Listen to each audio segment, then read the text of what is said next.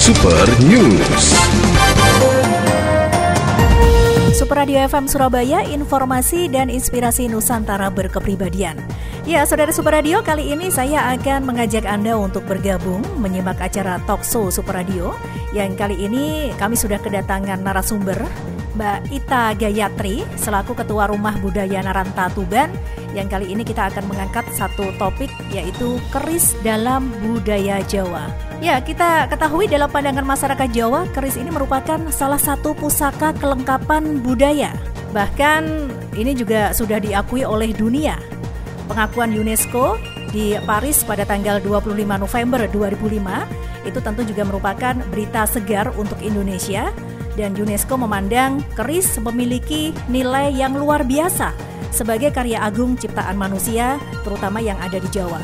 Nah, selain berakar dalam tradisi budaya dan juga sejarah Indonesia, keris juga masih berperan sebagai jati diri bangsa sumber inspirasi dan juga budaya.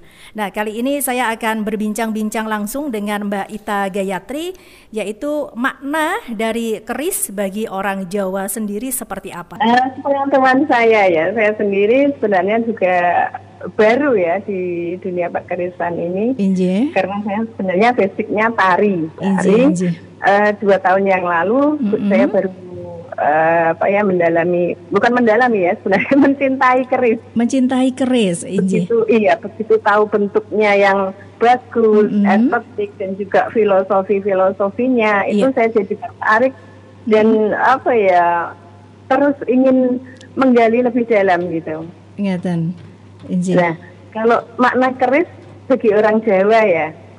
sebenarnya keris bagi orang Jawa itu zaman dulu ya zaman dulu itu sudah melekat pada Betul. kehidupan sehari-hari. Iya, sejak zaman kerajaan di masa lampau ya Mbak ya? Iya, sayangnya sekarang tidak lagi seperti itu ya. Betul. Uh, merupakan simbol diri dari pemiliknya kalau zaman hmm. dulu itu. Iya. Kemudian merupakan simbol garis keturunan yang diturunkan ayah ke anaknya turun temurun, mm -hmm. Sehingga uh, keturunan tersebut akan terus dikenal mm -hmm. sampai sekarang ya. Sampai sekarang betul. Keturunannya. Mm. Iya iya. Dan keris juga merupakan menurut adat Jawa, keris itu satu hal dari lima yang harus dimiliki oleh mm-hmm. laki-laki Jawa yang sudah dewasa. Iya. Apa saja ya, Mbak itu Mbak yang lima Mbak? Ya, lima hal itu mm-hmm. antara lain mulai dari griyo, wanita, griyo. kemudian mm-hmm. turonglo kuda ya, mm-hmm. kemudian kilo, mm-hmm. burung, dan juga uh, keris ya, keris. Keris. Tadi.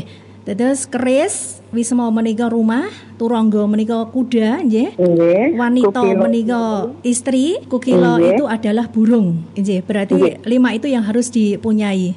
Karena itu Nge. merupakan Terlihat. simbol kewibawaan seorang laki-laki menika. Kemapanan, menunjukkan kemapanan. kemapanan seorang pria, iya. Seorang pria. Kemudian menurut jenengan apa saja kegunaan dari keris itu sendiri, Mbak? Keris kalau zaman dulu tuh sebenarnya selain sebagai senjata pikam ya tentunya mm -hmm. senjata mm -hmm. pikam pamungkas biasanya mm -hmm. karena bentuknya yang pendek itu digunakan uh, jarak dekat mm. berbeda dengan yang pedang atau tombak ya mm. kemudian selain itu juga sebagai pelengkap sesaji biasanya disebut mm -hmm. mm -hmm. kemudian sebagai simbol status mm -hmm. atau strata jadi mulai dari petani prajurit kemudian petinggi sampai mm -hmm. raja itu kerisnya berbeda-beda. Hmm, gitu. Kemudian juga sebagai simbol legitimasi atau kekuasaan. Iya. Biasanya seorang raja, uh, kemudian mulai dari kepala desa saja ya itu mm-hmm. juga memiliki keris yang merupakan simbol kekuasaannya di tingkat desa. Gitu. Iya. Begitu. Kemudian juga uh, kalau zaman sekarang ada lagi mm-hmm. investasi atau nilai ekonomi. Jadi diperjualbelikan ya kalau zaman iya, sekarang betul, itu. Betul sekali. Kemudian hmm. juga sebagai pelengkap busana. Hmm. Dan kemudian ada lagi tambah apa di masa-masa sekarang ini juga sebagai benda seni. Jadi banyak kolektor yang hmm. membeli sekian harganya dengan cukup tinggi hanya iya. untuk dikoleksi, hmm. hanya untuk dikagum. Bukan hanya ya sebenarnya. itu kepuasan batin. Betul, betul, kepuasan betul. Batin pemiliknya, ya itu uh, dikoleksi mm -mm. itu merupakan nilai ekonomi yang cukup tinggi yang sebenarnya. Cukup tinggi, betul sekali. Iya. Apalagi jika sudah ketemu sama kolektor, ya. Bahkan iya. untuk aspek ritual nyatanya juga ternyata pembuatan keris itu tidak bisa dipisahkan uh, dari si pembuat keris atau empunya ya Mbak ya. Iya, betul. Karena sebelum yang saya tahu sebelum membuat keris itu pasti si empu melakukan ritual-ritual khusus termasuk iya, juga betul. melakukan puasa dan juga melakukan uh, doa khusus ngaten nggih. Banyak tantangan ya. Betul sekali melakukan puasa dan juga menyiapkan ubah rampe menika kelengkapan betul. untuk upacara itu sendiri ngaten nggih. Betul betul. Nggih, supaya pamornya itu bisa keluar ngaten nggih Mbak nggih. Nggih. Dan juga mewujudkan doa sang empu Mbak. Oh gitu. Nggih nggih nggih. Kemudian uh, tidak dipungkiri Mbak Ita bahwa masih ada kan masyarakat yang menganggap keris ini kan erat kaitannya dengan klenik. Nah, menurut jenengan ya. seperti apa? Itu sebenarnya itu terjadi karena adanya beberapa kesalahpahaman di masyarakat ya. Seperti yang baru-baru ini juga terjadi, itu mm -hmm. video sangat disayangkan dan membuat kita miris mm -hmm. dengan adanya pemotongan-pemotongan uh, keris-keris peninggalan leluhur kita. Iya. Sangat disayangkan sekali. Itu adalah pemikiran yang terlalu sempit Betul. Padahal itu Dan, juga merupakan warisan dari leluhur kita yang harus terus iya, kita jaga betul. dengan baik. Kemudian itu terjadi juga karena adanya beberapa kisah yang mungkin tidak masuk akal untuk zaman sekarang ya. Mm -hmm. Kalau dulu memang leluhur kita memang sakti ya. Iya. Kemudian mereka juga sering tirakat dan mm -hmm. berolah kanuragan dan sebagainya. Mm -hmm. Sehingga mungkin banyak kejadian-kejadian yang di luar nalar kita. Di luar nalar. Kemudian betul Selain itu mungkin juga ada uh, eh, generasi generasi selanjutnya hmm. yang memperlakukan keris dengan secara berlebihan. Misalnya uh, menganggap keris itu saksi, kemudian mm-hmm. dibakar dupa, kemudian diberi bunga-bunga, mm-hmm. itu mereka beranggapan bahwa itu adalah memberi makan. Iya betul betul. Memberi makan. Bahkan juga memberi ada penunggunya. Iya. Bahkan juga ada Padahal, yang itu Mbak, saya hmm? tahu uh, setiap malam-malam tertentu gitu dikasih wewangian begitu ya Mbak ya. Iya. Hmm. Padahal itu tujuannya adalah untuk menjaga dan merawat dan rasa hormat kita kepada benda pusaka, hmm. benda warisan leluhur dan juga empu yang telah membuatnya. Yang membuat, betul itu saja. Bukan untuk memberi makan atau yang lain sebagainya yang mereka beranggapan seperti itu. Padahal itu hanya dan, semata untuk menghormati saja ya Mbak ya dan juga iya, merawat. Betul, menghormati, ya. merawat, Mm-mm. Seperti itu. Cuma terkadang Dan masyarakat sekarang, sendiri yang menyalahgunakan ya Mbak ya. Iya, salah persepsi salah itu Mbak. Persepsi. Ber, terlalu berlebihan ya. Iya. Kalau anak sekarang bilang lebay. Kemudian ditambah lagi Mbak, itu mm-hmm. ada di film-film kolosal itu kan biasanya uh, menayangkan keris sebagai benda magis ya. Iya, betul. Dan uh, uh, dan juga ada lagi trik-trik yang kadang orang-orang tertentu mm-hmm. uh, misalnya keris bisa berdiri sendiri. Nah itu kadang uh, sang pelaku tuh membesar-besarkannya dan mengatakan bahwa itu keris mempunyai kekuatan. Iya. Seperti itu. Mm-hmm. Padahal itu kan uh, adanya penjelasan, ada penjelasan ilmiahnya, adanya mm-hmm. keseimbangan bahan dan juga cara menempanya. Mm-hmm. Itulah kehebatan para leluhur kita. Iya. Zaman dulu sudah mengenal ilmu kimia dan lain mm-hmm. sebagainya, ilmu mm-hmm. yang teknologi tinggi. Iya, luar biasa sekali. Nah, ini sebelum dilanjutkan kembali Mbak, ada satu pertanyaan dari saudara Super Radio yang sudah mengirimkan pertanyaannya lewat WhatsApp Super Radio. Ini dari Pak Inul yang ada di Pasar Paing Rungkut ini Mbak Ita. Yang menanyakan uh, Mbak Ita, keris itu kan bermacam-macam look ya, bermacam-macam look. Nah, look 1 sampai dengan 13 yang diketahui oleh Cak Inul begitu. Nah, apakah tiap-tiap lu itu mempunyai arti, Mbak. Iya betul, Mbak.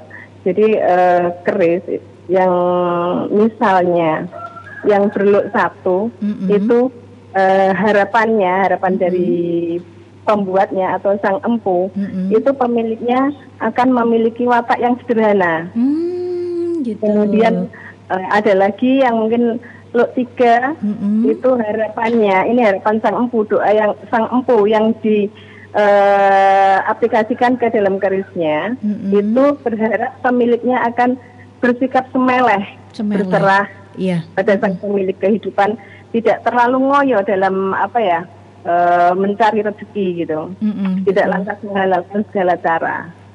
Iya. Itu, itu untuk arti dari hanya sampai 13 ya, Mbak. Banyak uh, ya, Mbak ya? Iya, uh, ada yang namanya kolowijen itu mm-hmm. itu nggak pakem ya sebenarnya mm-hmm. itu sekitar 21 lebih ya looknya 19 lebih hmm, banyak ya mbak ya kilo kilo iya banyak looknya itu mm-hmm.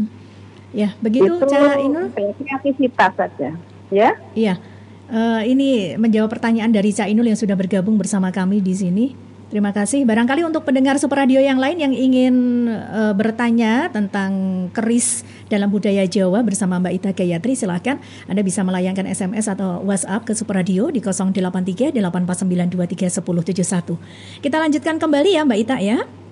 Iya, yeah, monggo. Okay. Nah, dalam budaya Jawa itu kan ada uh, apa namanya jamasan ya, Mbak ya. Jamasan yeah. atau boleh dibilang pembersihan. Pembersihan keris. Nah, salah satunya adalah jamasan pusaka keris. Nah, menurut jenengan iya, apa maksud dan juga arti dari jamasan itu sendiri, Mbak? Uh, jamasan itu sendiri dilakukan sebenarnya untuk membersihkan, mm-hmm. mencuci keris mm-hmm. supaya terawat ya. Kalau kita memiliki barang berharga, mm-hmm. tentu kita akan merawatnya dengan, dengan uh, cara lebih ya. Iya betul. Iya misalnya juga uh, kita punya mobil, mm-hmm. pasti kita akan mencucinya. Sayang kan kalau terlihat kotor. Mm-hmm. Kemudian kalau kita punya rumah juga berapa tahun sekali mungkin kita cat ulang dan lain mm-hmm. sebagainya. Demikian juga dengan keris. Namun karena keris ini adalah benda yang disakralkan. Cara mencucinya pun berbeda ya dengan uh, benda-benda yang kita pakai sehari-hari tadi, yaitu mm-hmm. dengan uh, menggunakan ubur rampe, kemudian uh, menggunakan air air yang, yang dicampur dengan kembang ya, tujuh rupa begitu ya, sumber, ya mbak iya. ya, dari beberapa sumber. Hmm. kemudian juga uh, cara mencucinya pun hmm. uh, menggunakan bahannya tidak sembarangan karena kalau kita tidak hati-hati hmm. salah bahan mencuci bisa hmm. semakin merusak keris itu sendiri. Hmm, gitu. Jadi memang benar-benar harus dipersiapkan apa saja yang uh, dilakukan gitu ya Mbak. Iya betul. Hmm. Ada hari-hari khusus nggak Mbak atau di tanggal kalender Jawa khusus untuk melakukan jamasan? Hmm, biasanya tanggal satu di bulan Suro ya, karena tanggal satu di bulan Suro berarti sebentar lagi ini Mbak. iya betul. Biasanya di komunitas-komunitas tertentu uh -huh. akan mengadakan apa suci, suci. jamasan masal ya, iya. jamasan pusaka masal hmm. ya. Begitu Itu ya. untuk mempermudah masyarakat dan juga uh, melestarikan budaya. Begitu, itu untuk jamasannya ya Mbak ya. Nah, untuk yang ada di Tuban sendiri ada khasnya nggak Mbak atau ciri khasnya untuk keris yang ada di Tuban? Oh, tentu ada Mbak ya. Tiap mm -hmm. keris di setiap daerah itu tentu berbeda-beda ya, terutama dari materialnya karena setiap daerah mm-hmm. tentunya kondisi alamnya berbeda. Seperti misalnya Tuban, itu mm-hmm. kan dekat dengan pantai. Tentunya besi yang di, uh, yang digunakan yang berasal dari Tuban juga mengandung pasir ya. Iya. Gitu. Begitu. Jadi ada setiap daerah pasti ada khasnya sendiri ya, Mbak ya. Kemudian iya, uh, Mbak Ita, Ya. Yeah. Kemudian dalam pernikahan orang Jawa itu kan kita mengetahui bahwasanya untuk mempelai pria sendiri kan selalu ada keris ya di bagian pinggang belakang itu. Iya betul. Ya, menurut jenengan ada makna tersendiri nggak kenapa itu kok selalu ada keris di hmm, pinggang hmm, belakang iya. untuk mempelai pria? Keris untuk mempelai pria -hmm. itu -hmm. sebenarnya adalah sebagai kelengkapan busana ya, selain belangkon dan lain -hmm. sebagainya. -hmm. Keris juga sebagai kelengkapan busana.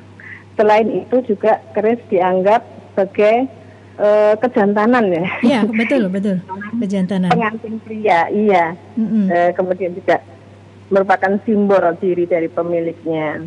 Uh, seberapa mewah keris yang dipakai pria pria pengantin pria tersebut, mm -hmm. seperti itu pula keadaan ekonominya, misalnya Begitu. seperti itu. Iya. Berarti, Kemudian, mm-hmm. Iya Mbak, ya? dilanjut. Iya Mbak. Kemudian, misalnya, iya, merupakan simbol diri pemiliknya itu, misalnya uh, sang pengantin pria berhalangan hadir, mm-hmm. itu bisa menghadirkan kerisnya saja. Jadi, oh, jadi bisa, bisa diwakilkan. Iya betul, hmm. diwakilkan keris, diwakili oleh kerisnya tadi. Jadi hmm. pernikahan tetap bisa berlangsung hmm. tanpa pengantin pria sekalipun datang. Ya, berarti tidak ya. hanya busana pengantin saja, tidak hanya tutup kepala atau yang sering kita sebut dengan kuluk. akan tetapi juga ada sebilah keris yang harus di apa bawa atau dipakai oleh mempelai pria. Iya, Ini ada betul. satu pertanyaan kembali Mbak dari hmm. pendengar Super Radio namanya Igusti Komang Saputra. Ini yang yeah. memberikan uh, satu pertanyaan, bagaimanakah cara memilih pusaka dalam hal ini keris yang sesuai dengan karakter kita? Syarat apa sajakah yang harus dipenuhi untuk bisa mendapatkan keris tersebut? Biasanya uh, syarat untuk untuk mendapatkan sesuai keris. dengan diri, iya, diri betul. kita, ya. Mm-hmm. Disesuaikan biasanya, dengan karakter. Sesuai dengan karakter. Ya, biasanya itu disesuaikan dengan muku, muku kelahiran. Hmm, ya. gitu. Kemudian selain itu juga disesuaikan dengan uh, kebutuhan ya, Mbak. Maksudnya hmm. seperti ini. Misalnya kita menginginkan apa ya? Uh, kesejahteraan rumah tangga. Iya. Nah, itu kita bisa memilih keris dengan dapur misalnya tilam sari, tilam mm -hmm. ubi seperti itu. Mm -hmm. Jadi disesuaikan dengan kebutuhan begitu ya. Iya. Dan semuanya Tapi pasti yang utama tadi mm -hmm. adalah uh, dari kelahiran. Dari kelahiran. Kalau zaman dulu, kalau misalnya kita memesan dari empu, itu kita tidak bisa uh, memesan sesuai keinginan kita. Mm -hmm. Tapi sang empu yang menentukan apa keris yang cocok untuk kita, seperti mm, itu. Gitu. Sesuai dengan kelahiran, iya. Yeah. Oke, terima kasih banyak Mbak Ita ini sudah menjawab satu pertanyaan dari Ugusti Komang Saputra. Iya, Silahkan untuk Anda, Saudara Super Radio yang ingin ikutan bergabung kembali, Anda bisa melayangkan pertanyaannya lewat SMS atau WhatsApp bersama Anit Agustin dan juga Mbak Ita Gayatri, selaku Ketua Rumah Budaya Naranta Tuban, yang kali ini kita membahas satu topik keris dalam budaya Jawa.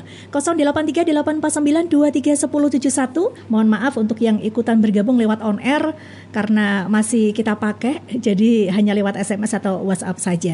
Ada satu pesan Mbak yang akan disampaikan oleh Mbak Ita? Uh, kalau saya lebih cenderung untuk pemuda ya, untuk generasi kita ya. Iya. Kalau mm -hmm. untuk pecinta mm -hmm. sudah sudah tertanam ya. Sudah tertanam. Iya betul. Kalau untuk pemuda kita itu generasi penerus kita itu mm -hmm. uh, saya berharap mm -hmm. mereka bisa lebih mencintai budaya sendiri. Iya. Dan tidak mendengarkan hal-hal yang negatif dari terutama keris ya, mendengarkan hal-hal mm -hmm. yang negatif terutama seperti tadi yang uh, mungkin mereka menjadi takut mengenal keris karena mm -hmm. sudah terlanjur mendengar bahwa keris itu mengandung klonik mm -hmm. ya.